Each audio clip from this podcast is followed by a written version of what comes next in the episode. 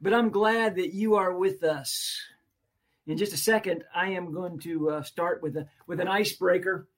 I, uh, I I do that most of my classes. I start with some kind of an icebreaker. And if you read my announcement about what the class was going to be uh, focused on tonight, you know exactly where we're going to be spending our time. So, um, so seven o'clock yet? It is seven o'clock. So, for all of you people who showed up on time, let's go ahead and start the icebreaker. Here's my, uh, it's a Bible um, trivia contest tonight. And I'm going to ask you some questions. And I'm going to tell you up front, there's like a 30 or 40 second lag. So I'm not going to wait till I see the answers or till Martha tells me who got it right because I don't want to wait two minutes between every question. Some of these are going to be really easy. Some of these are going to be very subjective, but at least it'll get us thinking in the right direction tonight. And it is um, some Bible characters. And I'm going to start with some really easy ones that we're all going to agree on pretty quickly.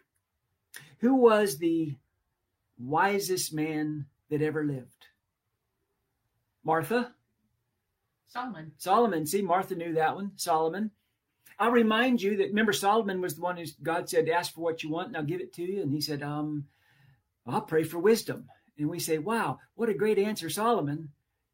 But if you remember, which you might not remember, at least eight times David tells his son Solomon, "Pray for wisdom in leading the people of Israel." So when Solomon asked for wisdom, I think that was really David talking. So okay, um, oldest person that ever lived.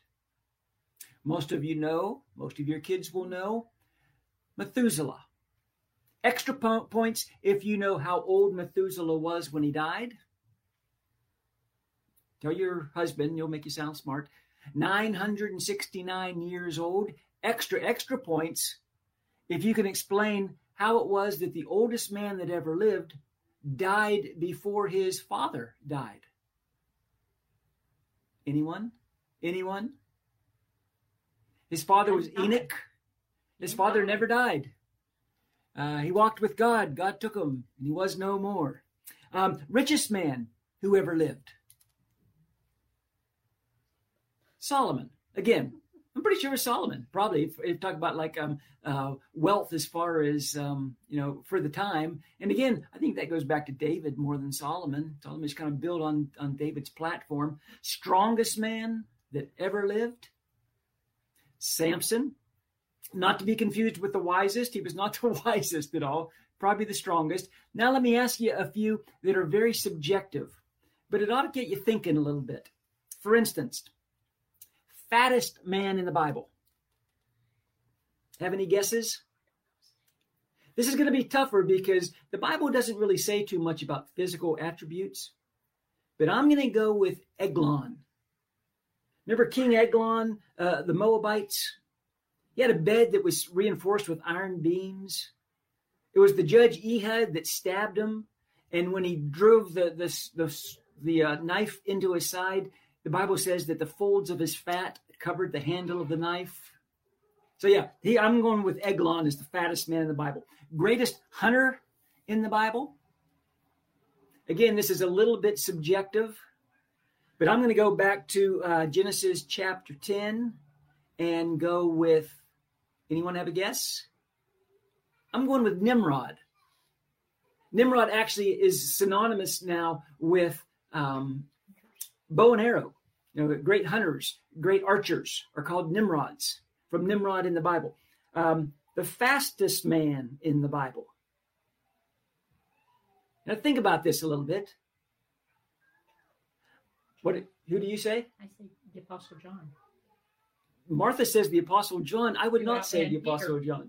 Yeah, and Peter. No, he did not outrun Peter. Oh, John. I th- yeah, he did outrun Peter. So he's okay. John was faster than Peter, but he was not as fast as Asahel, the brother of Joab, the brother of Abishai, the son of Zeruiah, the nephew of David. Asahel was said to be as light as foot as a wild roe. Anybody know what a wild roe is? R O E. It's kind of like a deer. In fact, a male roe is called a roe buck. So you're learning things tonight already. Okay. Uh, you, you, you might think Elijah, probably get points for Elijah. He outran a chariot down a hill. So I, I'd go with said Elijah, too. okay, Matt said Elijah. Yeah, I'd go with Elijah too. I think maybe that was a one time thing, though. I don't know if Elijah was always that fast. I don't know.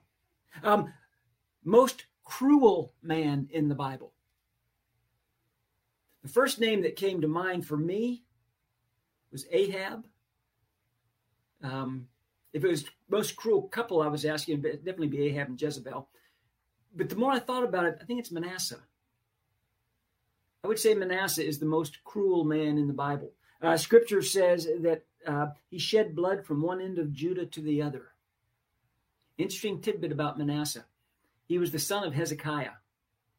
Remember, Hezekiah was the guy who prayed to God on his deathbed. God said, You're about to die, get your affairs in order. Hezekiah prays for more time. The sun moves backward. Hezekiah gets 15 years added to his life. Three years after God said, You're about to die, and after God gives him extra time, Hezekiah has a son he named Manasseh. Had Hezekiah stuck to God's God timeline as far as his death, Israel would have been spared the worst king she ever knew. Um, I don't know what that means exactly. Greatest warrior? I would argue David, just because I love the story of David. I could argue Abishai, David's nephew, had some amazing stories. Um, it would be really hard to argue against Gideon as well. Gideon uh, defeated 135,000 Midianites. Most handsome man in the Bible.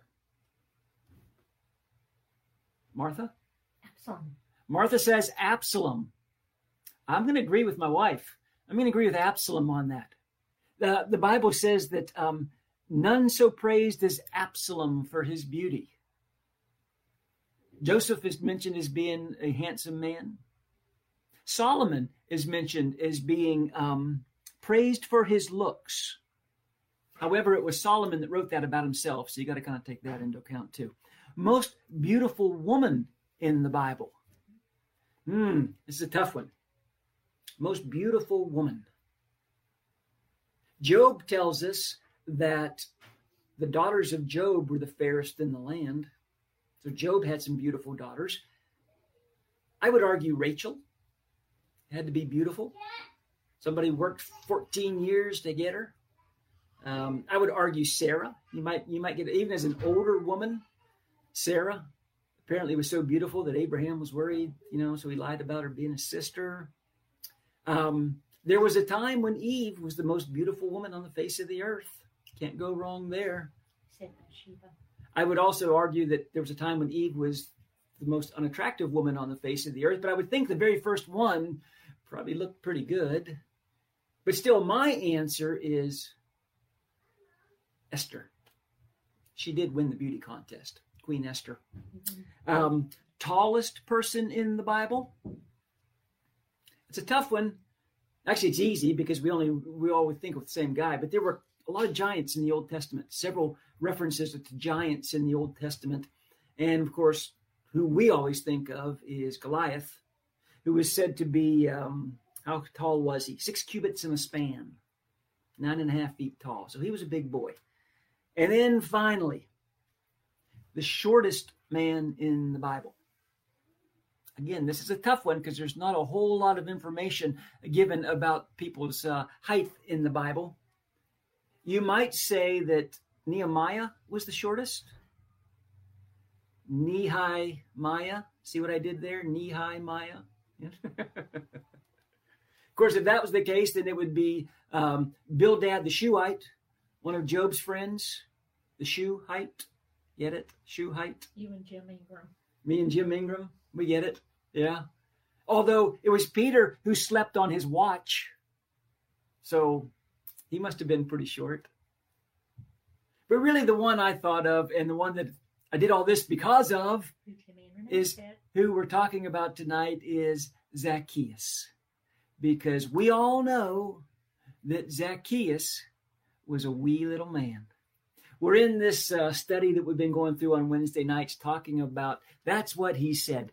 Some conversations, some teaching coming straight from Jesus. And we've looked at some parables and we've looked at some miracles and we've looked at some conversations. Last week, we looked at a question that Jesus asked his disciples Who do people say that I am? Tonight, we're going to take a look at another conversation that Jesus has with this guy named Zacchaeus. And he has it, it's different from last week because Zacchaeus, at the beginning of the conversation, certainly isn't a believer. And Jesus doesn't ask him a question, but he does make a statement. He does make a, pronouncement.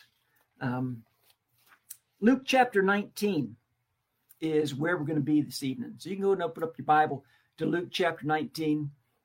You know, I, I mentioned in my um, little announcement that I sent out, we have known this story since we've all been able to talk. If you have gone to church anywhere as a child, you learn the story about Zacchaeus because you learn the song. He was a wee little man, and a wee little man was he. He climbed up in a sycamore tree for the Lord he wanted to see. And as the Savior passed him by, he looked up in the tree and said, Zacchaeus, you come down, because I'm going to your house today, because I'm going to your house today. And in reality, that's pretty much the story. The song, the song that we learned when we were three years old, actually pretty well tells the story. So you wonder, what can we possibly, as a group of adults, learn think about uh, what can we glean from this story tonight? I'm going to challenge you to keep your mind open a little bit because I think there's a reason that God wanted us in Luke chapter 19 tonight. And I think if you allow it, if you allow Him, I think the Holy Spirit will speak to your heart. I think if you allow God's word to sort of um, uh, read it with some fresh eyes, uh, you might be surprised what we can learn from this guy that we've known for so long and so well. Let me go ahead and read the text. Uh, Luke chapter 19 is the first 10 verses. I'm going to read it from the New Living Translation. It might sound a little bit different than the translation you have. Jesus entered Jericho, made his way through the town. There was a man there named Zacchaeus. He was one of the most influential Jews in the Roman tax collecting business, and he'd become very rich. He tried to get a look at Jesus, but he was too short to see over the crowds. So he ran ahead and climbed a sycamore tree beside the road so he could watch from there. When Jesus came by, he looked up at Zacchaeus and called him by name. Zacchaeus, quick, come down, for I must be a guest in your home today. Zacchaeus quickly climbed down and took Jesus to his house in great excitement and joy. But the crowds were displeased. He's gone to be the guest of a notorious sinner, they grumbled. Meanwhile, Zacchaeus stood there and said to the Lord, I will give half my wealth to the poor. And if I have overcharged people on their taxes, I will give them back four times as much. Jesus responded, Salvation has come to this home today, for this man has shown himself to be a son of Abraham. And I, the Son of Man, have come to seek and save those like him who are lost. That's the story of Zacchaeus, the wee little man. Let me ask you before we kind of jump into it can you remember what you wanted to be when you were a little kid? When you were three, when you were four, when you were five? Do you remember what you kind of wanted to be? I remember when I was just a little kid, I wanted to be a scuba diver. And the reason I wanted to be a scuba diver was I grew up watching Lloyd Bridges on Sea Hunt every morning before school. And I thought, that is so cool. That's what I want to do. Then I found out that you really can't make a living doing what Mike Nelson, Lloyd Bridges did on Sea Hunt. So then I decided, okay, I want to play football for the Pittsburgh Steelers when I grow up. But I had some issues there too size, speed, athleticism. You know, there's some roadblocks there as well. But you ask a little kid what they want to be, and they'll tell you anything astronaut, cowboy, you know, teacher, policeman. I don't know of any little kid who's ever said, someday I want to be a tax collector. One day, I hope to work for the IRS. That's my dream job. Now, I'm glad people work for the IRS. It's important, it's necessary work. But nobody loves tax people, do they? Even today, we don't want to get a call from the IRS. We don't want anybody representing the IRS knocking on our door, do we? Multiply that by about 10,000 as far as the first century went it's hard for us really to understand the, the level of animosity that the Jews had towards the tax collectors. It wasn't just a, a dislike, uh, they hated these men. And we understand why they hated these men. You know, they were Jewish people, the tax collectors were, who were kind of sold out to Rome. Uh, Rome demanded that they collect so much in taxes. Then Rome said, whatever you collect on top of that, you're welcome to keep. And so they cheated the people and they were disrupt or dishonest and, and they were corrupt and all those things. Um, in the first century, if someone wanted to really kind of take a jab at somebody, they didn't call him a loser. They didn't call him a dirtbag. They called him a tax collector. It's about as, as bad a thing as you could call someone. So we know Zacchaeus is a tax collector, and he's not just any tax collector. He is really good at what he does. He's a really good tax collector. He is the chief tax collector in Jericho, which means he had other tax collectors working under him. Jericho was a very prosperous region. There was a, a lot of wealth in Jericho, which meant that Zacchaeus would have been a very wealthy tax collector. And of course, he was undoubtedly, as I said, corrupt and dishonest. So Zacchaeus hears that this guy, Jesus, is going to come to town. And he's really intrigued by Jesus. He's really curious about Jesus, and I think I know why. I think I know why Zacchaeus, the tax collector, is so interested in seeing Jesus of Nazareth. Back up a couple chapters in, in Luke. Go back to Luke chapter 5 for just a minute. A few chapters earlier, in Luke chapter 5, Jesus heals a paralytic, and then right on the heels of that miracle, he has a run in with another tax collector. Luke 5, verse 27. Later, as Jesus left the town, he saw a tax collector named Levi sitting at his tax collection booth. Come, be my disciple, Jesus said to him. So Levi got up, left everything, and followed him. Soon Levi held a banquet in his home with Jesus as the guest of honor. Many of Levi's fellow tax collectors and other guests were there. But the Pharisees and their, disciples, and their teachers of the religious law complained bitterly to Jesus' disciples. Why do you eat and drink with such scum? Two remarkable things happen in Luke chapter 5. First, Jesus approaches a tax collector. Luke refers to him as Levi. We know him better as Matthew. Matthew turns out to be a, uh, a pretty important person in the first century church. He went on to write a book. Anyone remember what book Matthew wrote?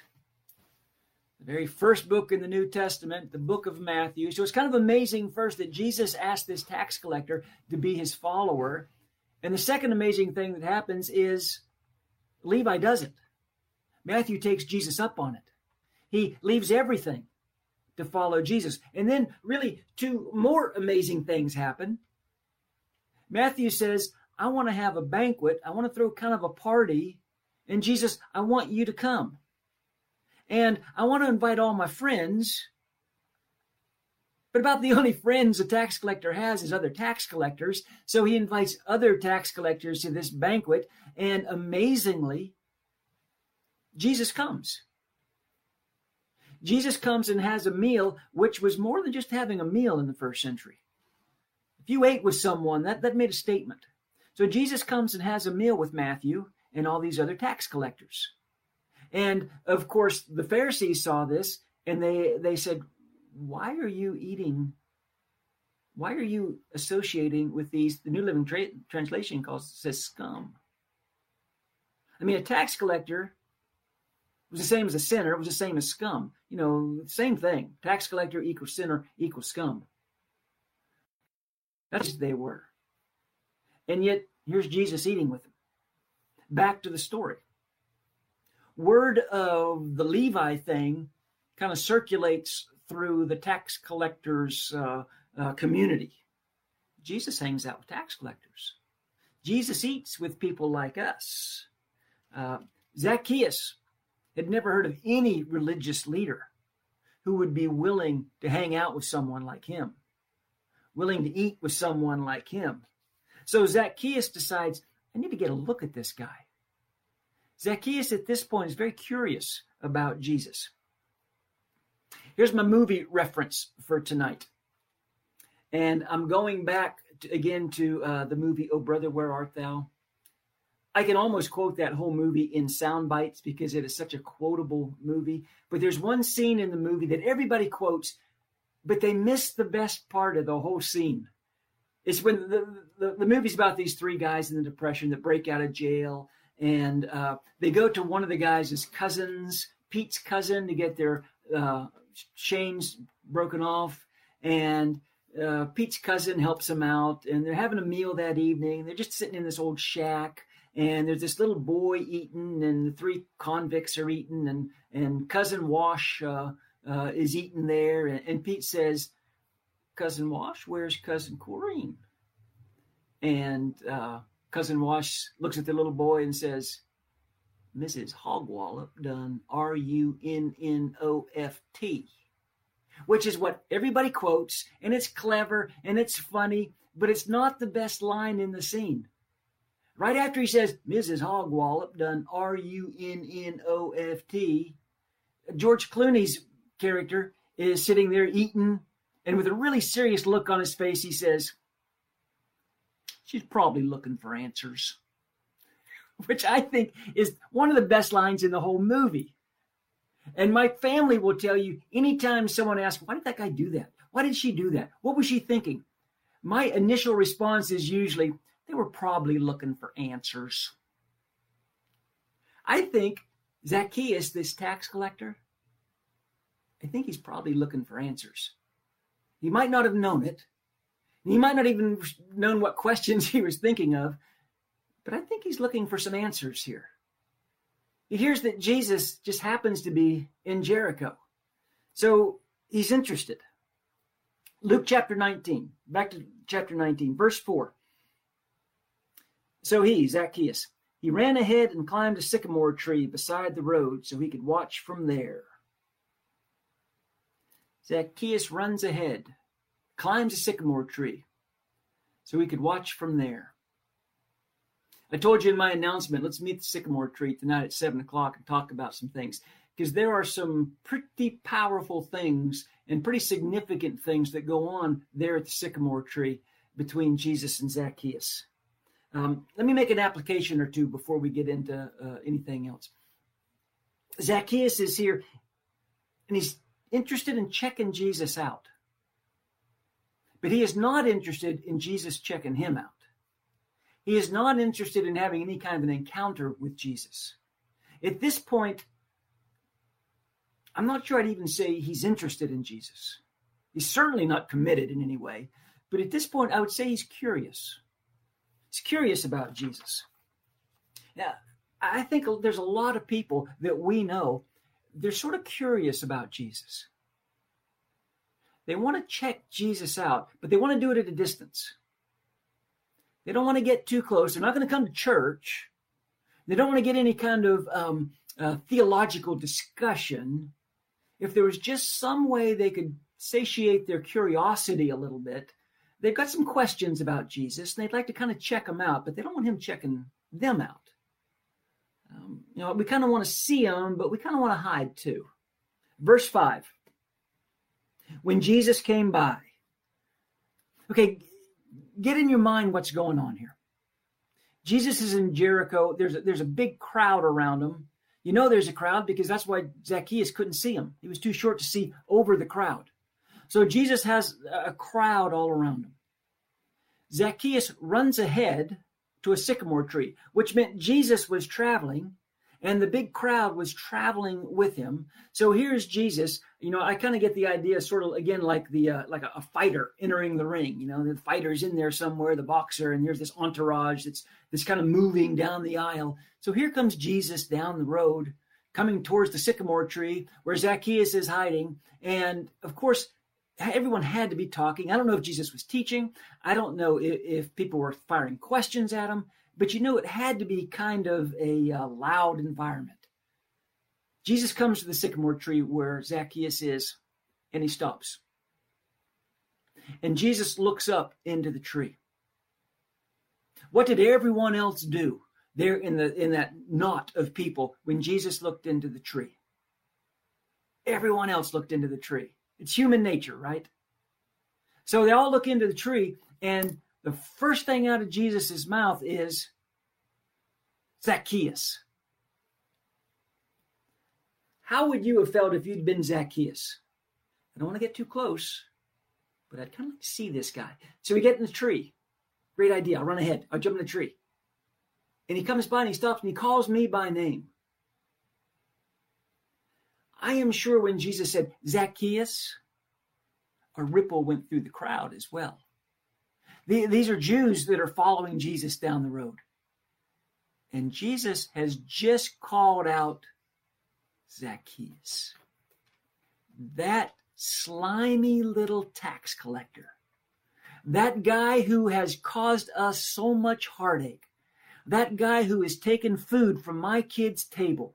That guy who has cheated me at every turn. I work so hard for my money, and so much of it goes straight to this greasy little tax collector. And now Jesus has seen him. And Jesus is going to call him out. And Jesus is about to give this guy what he needs to get. This is going to be great. Verse 5 Quick, come down, for I must be a guest at your home today. Yeah, Jesus, give it to him. Yeah. Wait, what? What? No, no. Not come down, be a guest at your home. No, Jesus, we hate this guy. And if we hate this guy, you got to hate this guy too. He's the worst. Interesting. Jesus says, I must be a guest at your home today. It's as if Jesus is saying, I'm kind of compelled to do this. This isn't, I'm, I'm not inviting myself. I'm telling you, I'm coming. I'm, I'm coming to your house today. I have to do this to, to show you the radical grace of my love. I have to do this. Nobody saw that coming. Certainly Zacchaeus didn't see that coming. The crowd didn't see that coming. Know, Zacchaeus, his whole life's been built on greed and dishonesty. He's sinned against God. He's cheated the people. Another observation or two about this story, which, by the way, it's a true story. This isn't a, a, a children's tale. This, this isn't a parable. This isn't a nice little story with a moral ending. There really was a little guy named Zacchaeus who was curious about Jesus. He lived in the region of Jericho, and one day he really did climb up a sycamore tree and had a conversation with Jesus. Um, but here's here's a point that I want to share with you, and I don't really know how to make it without it sounding like a, a preacher point and yet, I think it's really a significant thought to, to kind of mull over. And that is when it comes to our relationship with Jesus, we got to come out of hiding. We just have to come out of hiding. You know, it's so natural for us to say, okay, I'm, I'm not going to get too close to Jesus because I know what's going to happen if I do. Um, but the reality is, sin always causes us to hide. Sin always causes us to, to want to hide. You know, it's human nature. You think about little kids. When when they get caught doing something, they will literally try to hide. Uh, I've spent the last couple days with uh, with my young grandchildren. You know, I got a three year old. He will literally try to hide when he thinks he's been caught doing something wrong. My son is living with us right now through this pandemic. He brought his dog with him. It's a it's a it's a really nice silver lab, but he's a puppy. He's just kind of a big idiot. And of course, I have my dog, a very old black lab, the greatest dog ever. A couple days ago, walked into the kitchen, and Nate saw that somebody had um, pulled the trash out. Some dog did. So Nate says, "Who got in the trash?" You know what his dog did? Oh, help, help, help, help. Nothing. He jumped, bounded around happy as could be. His dog got in the trash. You know what my dog did? Who would never get in the trash? She slinks down and crawls behind the couch. I'm like, Marley, I know it wasn't you. Come on out here. No, she wanted to hide. Sin always causes us to want to hide. We, we want to hide. And of course, the thing about hiding is it always leads to isolation. It always causes us to, to be alone. You see it in Zacchaeus. He's all alone. He doesn't have any family. He doesn't have any friends. No, when we're hiding, it's it's almost impossible to really give and share authentic love. Because even if I can fool someone else, I can't fool myself. And I know me. And my conclusion is okay, if you knew the real me, you'd probably be surprised.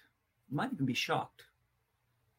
I almost guarantee you'd be disappointed if you knew the real me. So I'm going to hide the real me. I'm not going to be transparent. And I, am not going to be open with my life because I'm pretty sure once you know me, you're not going to like what you see. Imagine this. What if it had been you in the tree instead of Zacchaeus? You know, I want to see Jesus, but boy, that's really intimidating. So I don't want to get too close to Jesus because I know the real me. And I know that Jesus knows the real me. And I really know they would probably be really disappointed with the real me. So we're sort of hoping that Jesus doesn't see us, but we're sort of hoping we can sort of see Jesus. And that's a weird place to be.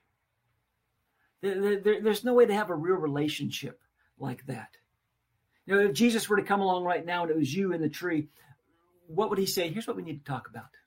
Come down from the tree. We need to have a conversation about. And would you be willing to have that conversation? Would you be willing to acknowledge what Jesus would want to talk about? Coming out of the tree meant that Zacchaeus had to face the truth. You know, and Ben, we are so good at living with so much garbage in our life if we think we can just keep it hidden. Here's the truth we know it. We're all sinners. I mean, if you're watching this on a Wednesday night, you know, you're going to be able to agree with me. Yeah, we're all sinners. Unrepentant sinners are much more concerned with getting caught than they are getting help.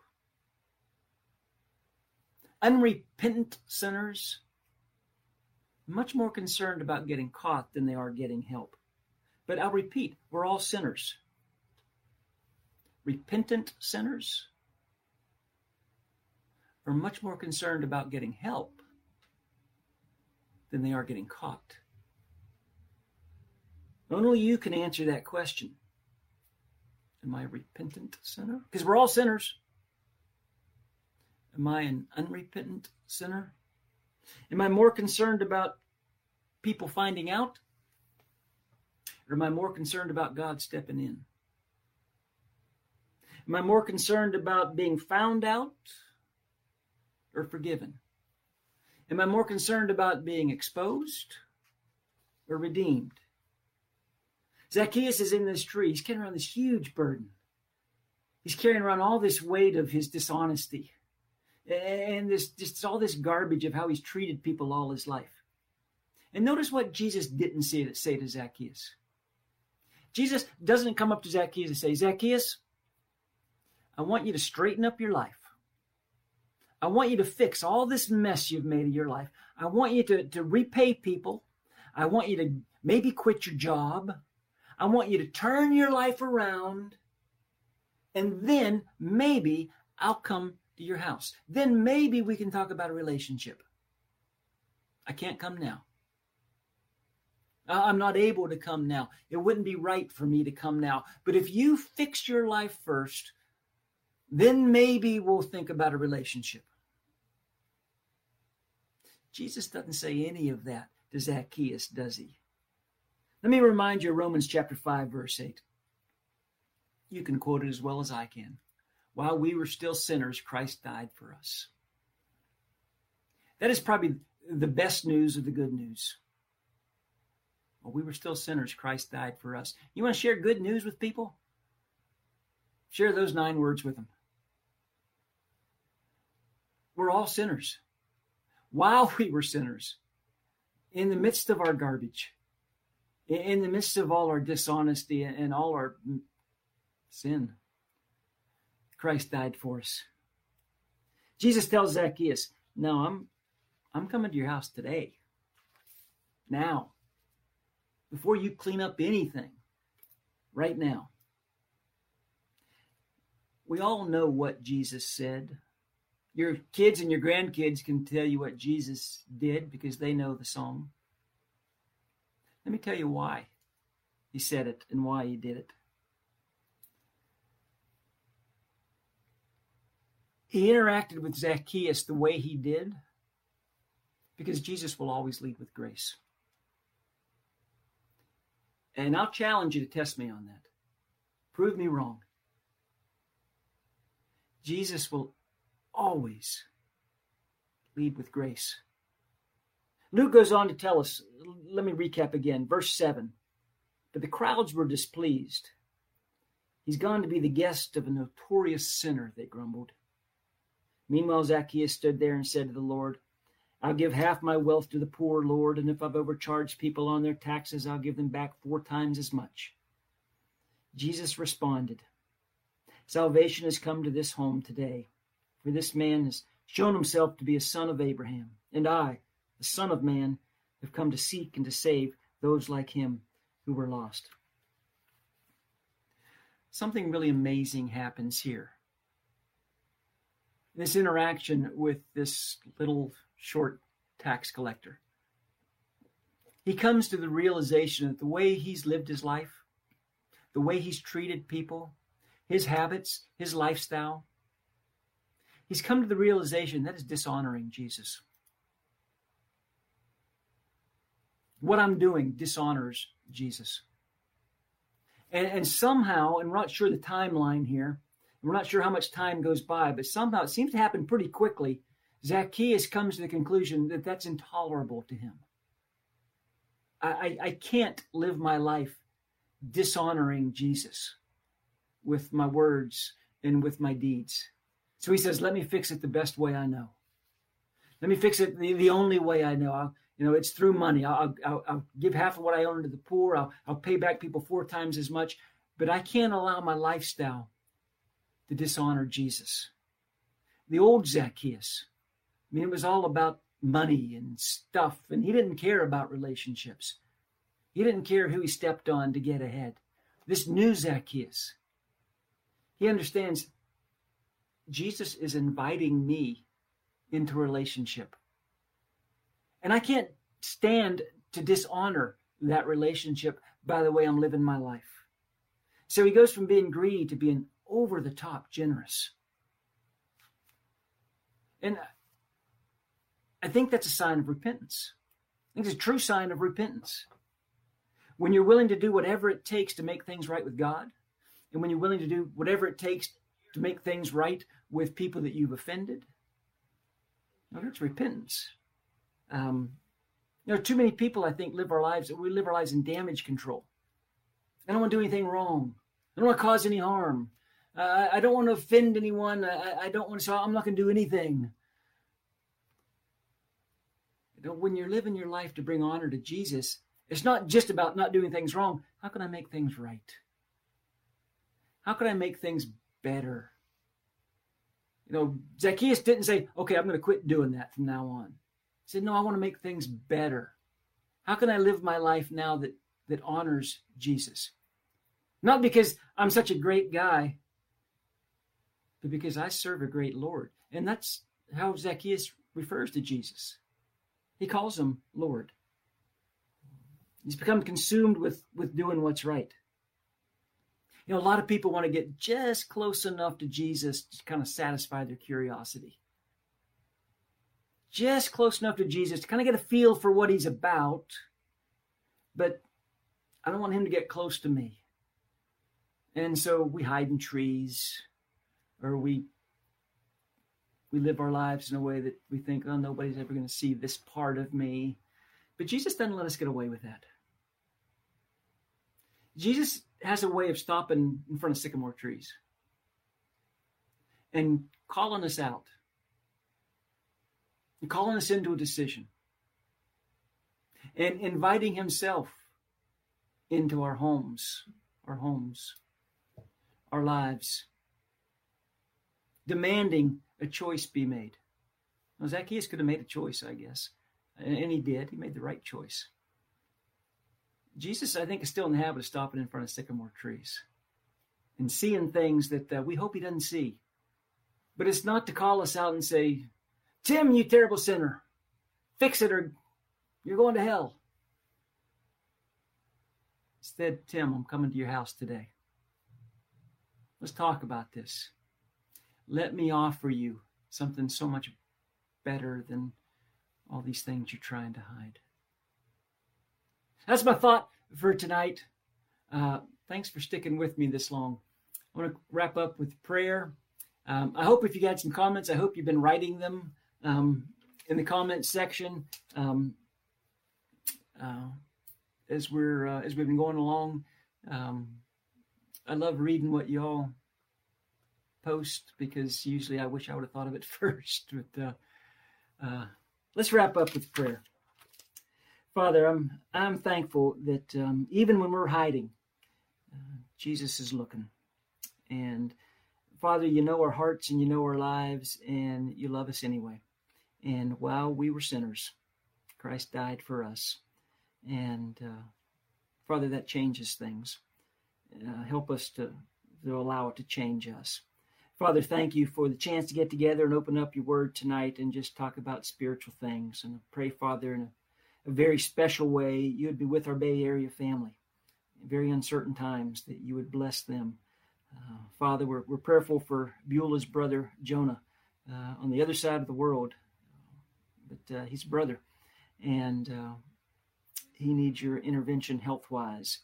Uh, we ask you to continue to pray for, for Gary and for Glenn and for Duke and Jeannie and, and Pat and uh, just so many others that need they need our prayers because they need you to step in in their situation. So thank you for hearing those prayers. Father, I pray that you, in a very special way, that you'd be with our leadership at Bay Area as decisions are being made on best how to um, how to do kingdom work in this strange time. And as we start to think about what what is going to look like here in the next month or two or three, and uh, pray for wisdom and discernment as we think about getting back together and doing it responsibly and safely. And so I pray for a lot of wisdom for them, and and may we make their jobs a joy, and uh, maybe be in the habit of giving each other an awful lot of grace. Thank you for allowing us to talk about an old, old story that is so, so powerful. It's in Jesus' name I pray. Amen.